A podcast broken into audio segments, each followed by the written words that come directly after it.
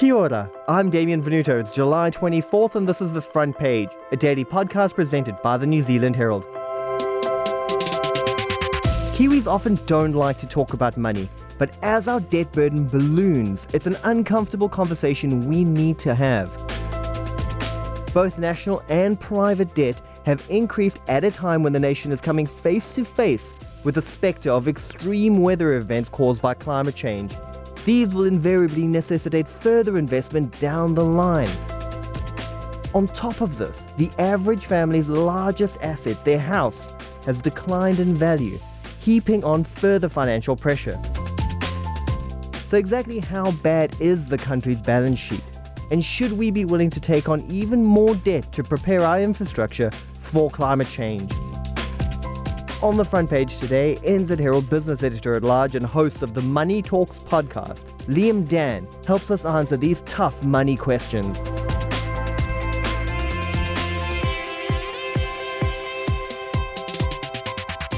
Liam, can you give us an idea of how much debt Aotearoa currently has on its plate? Yeah, well, every year we add up all of the, the debt we can find from government debt through all the different private sectors, housing, consumer, business, agriculture, through on student loans, local government. This year we are up around $789 billion, which is a rise of about 7% on last year's figure. On a personal level, we've probably all been through that experience of paying off a student loan or a high credit card bill. But how does debt work at a national level? How's it accumulated and where are we actually getting that money from? New Zealanders are big borrowers. We borrow privately to fund our housing market, basically. So the biggest chunk of New Zealand debt is mortgage debt. And of course, there's no secret that the government has borrowed a lot, particularly in the last few years to get through COVID. So it keeps growing. Unfortunately, the problem isn't so much the top line debt figure for New Zealand. The problem is that we don't have the savings ourselves to fund that debt. So in a country like Japan, where they are also a, a, really good saving nation and they have a lot of money and investments and in the bank and in their retirement funds. The nation basically funds its own debt. So even though it's got massive government debt, the balance looks a lot better. In New Zealand, we have to go offshore to fund that debt we have foreign owned banks and we go offshore to get government money. And that means we have a current account deficit generally, which is the difference between what goes in and out of the country. And that's currently sitting at around 33 billion a year deficit or 8.5% of GDP. So that's one of the problems with New Zealand's debt level is that you sort of can keep doing that for a long time, but at some point, if it gets too big, the international ratings agencies and so on will start to look at you a bit funny.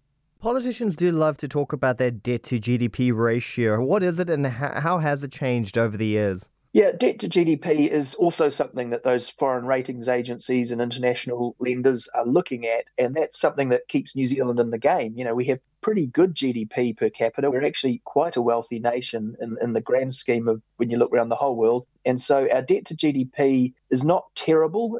It's sort of like our total output every year. How does it rate? What is our capacity to keep funding and paying the interest on the debt. As long as that ratio stays reasonably in balance, we sort of can keep going borrowing, but it doesn't get any easier. And we have to watch that those figures don't blow out. And if GDP was to fall off a cliff for some reason, if something really bad happened to the economy because of an external shock, we would have problems with the debt.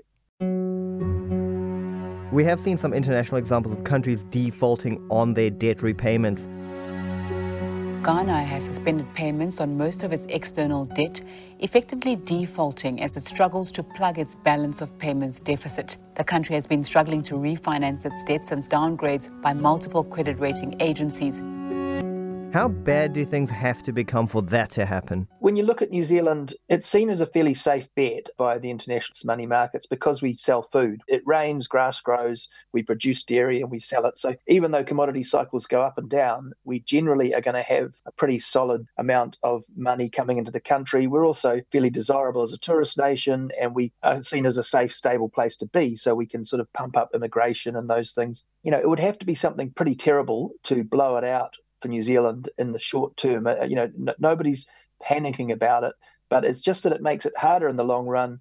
And people worry about future generations and how we get it back into a balance, even rebalance some of the short term government debt we've used to get through the pandemic political parties don't like to talk about the obvious solutions to balancing crown debt, which are, you know, taxing more or cutting spending. They like to talk about growing the economy and boosting it and being more productive and hard to see, you know, after many years of hearing that, where the real solutions are coming from. So, is that where the problem lies here? Is it the unwillingness of our politicians to really have those tough conversations about tax or maybe cutting expenses that's creating this problem? Yeah, a little bit. Although I'm always reluctant to blame the politicians. It's a bit like blaming the media for things. I think we're all in this together. We get the politicians that we vote for, or they sort of end up with these boundaries they can't step outside. So, as a nation, we, for example, remain pretty obsessed with property as an investment, which pumps up mortgage debt, pumps up the value of our houses. It gives us sort of a, a, net wealth. When you actually look at New Zealand's net wealth, we are in, in the positive. That's something like 2.2 trillion, which is, you know, uh, around three times that debt level. That looks good, but it's basically just built on asset prices, which is the value of our houses.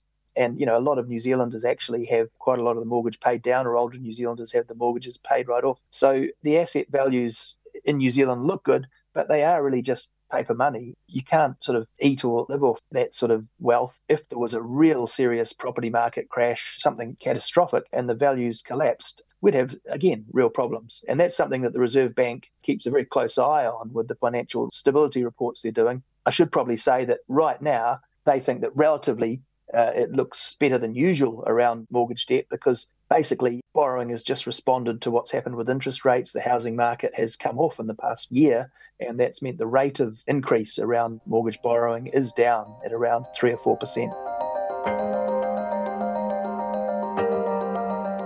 We still seem to be going through that phase of blaming a lot of our problems on COVID. So, how much of our growing debt can be blamed on COVID? In the short term, quite a big chunk of growth in debt is still, you know, you, you know, you, you don't resolve that overnight. Great that we've moved on from COVID, I guess, hopefully in terms of the pandemic side, but you know, that was a large amount of money that the government borrowed, tens of billions, and also some of that stimulus from the central bank just poured into the housing market. So the housing market was up 46% from pre COVID to its peak in November 2021. That means that we're still well above where we were when we uh, pre COVID, even though the market might have come off 15 or 16%. So that's debt. You know, that's seen a rise, a big rise a couple of years ago. Up to 2021, there was a big rise in, in mortgage debt. You know, that was rising at about 11% a year. So it's good that the rate of growth is coming off we've still got a big chunk of mortgage debt, a big chunk of government debt that has to sort of get back into balance. And we have to sort of keep the new borrowing at subdued levels while at least GDP growth catches up. But even that's looking pretty flat right now. More recently, we've also had to fork out money on the cyclone recovery. Piled up are hundreds upon hundreds of logs washed away by flooding caused by record rainfall from forestry plantations and farmland. The badly damaged remainders of what were once precious family homes are chilling reminders of the damage created on February 13 and 14. Has this also contributed to that debt growing? I'd say a little. I mean, it really just slowed the government's ability to get things back into balance, probably. In the grand scheme, when you're talking about $390 uh, billion of debt. I don't think it's too significant. But the thing is that, you know, it's, it's whether we keep having these kind of external shocks and how frequent they are. Things like, you know, so the earthquake was far more significant. It's a few billion for the cyclone and the flooding, but then what happens next year and the year after. So we're going to have to address the costs of these natural disasters if they're going to keep coming more frequently. How concerned should the general public be about that overall debt figure? I think they should be fairly concerned. I think we should all be trying to uh, confront it more openly and honest and putting expectations on our politicians to deal with it more openly and honestly. And I don't just mean, oh, you know, government borrowing's bad or whatever. I mean all the debt. There's no getting away from the fact that the biggest chunk is mortgage debt in terms of what New Zealanders owe to the world. So that housing part of the equation is really important too. But we might be able to muddle through for many, many years, but it actually starts to hold us back from getting ahead as a growing nation that's sort of getting wealthier and going up the league tables of the world rather than just sort of sitting muddling where we've been for many years.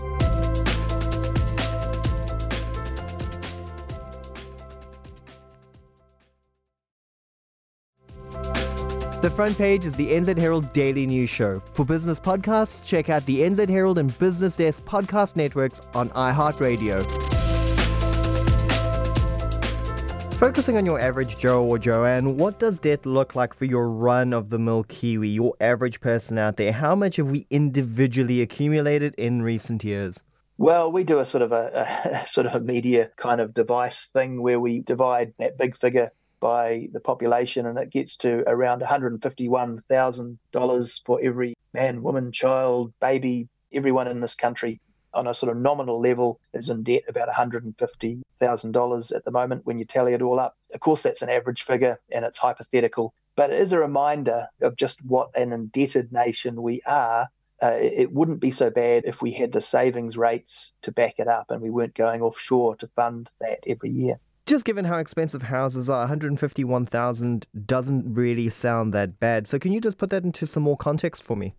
Coming back to those Stats NZ wealth statistics, mm-hmm on a net wealth basis are actually in the positive. So you've got 2.2 trillion dollars of net wealth in the country according to Stats NZ and that would be something like three times for you know I'm just eh, off the top of my head maths but you know that would be saying oh well Kiwis are all worth 450,000 but that wealth is concentrated amongst people who are first of all, of course, the really wealthy, the rich, but it's also concentrated with older New Zealanders who have their house paid off because that's what they're counting as the wealth, asset wealth.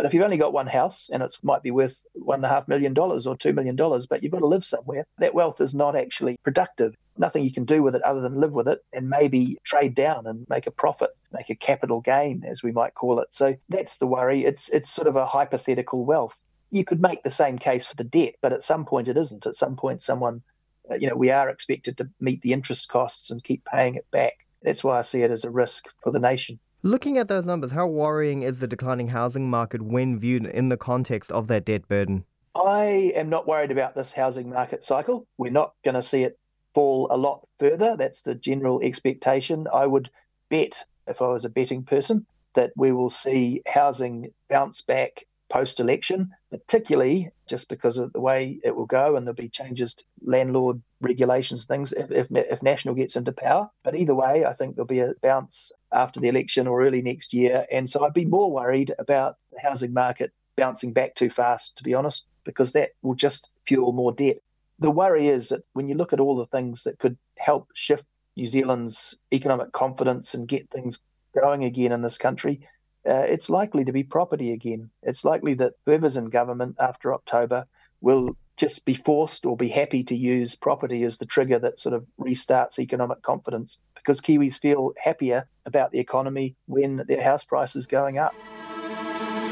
We've spoken before on the front page about whether or not we actually need more debt to pay for the things we need, particularly in view of the threat of climate change and the fact that a lot of our infrastructure is crumbling.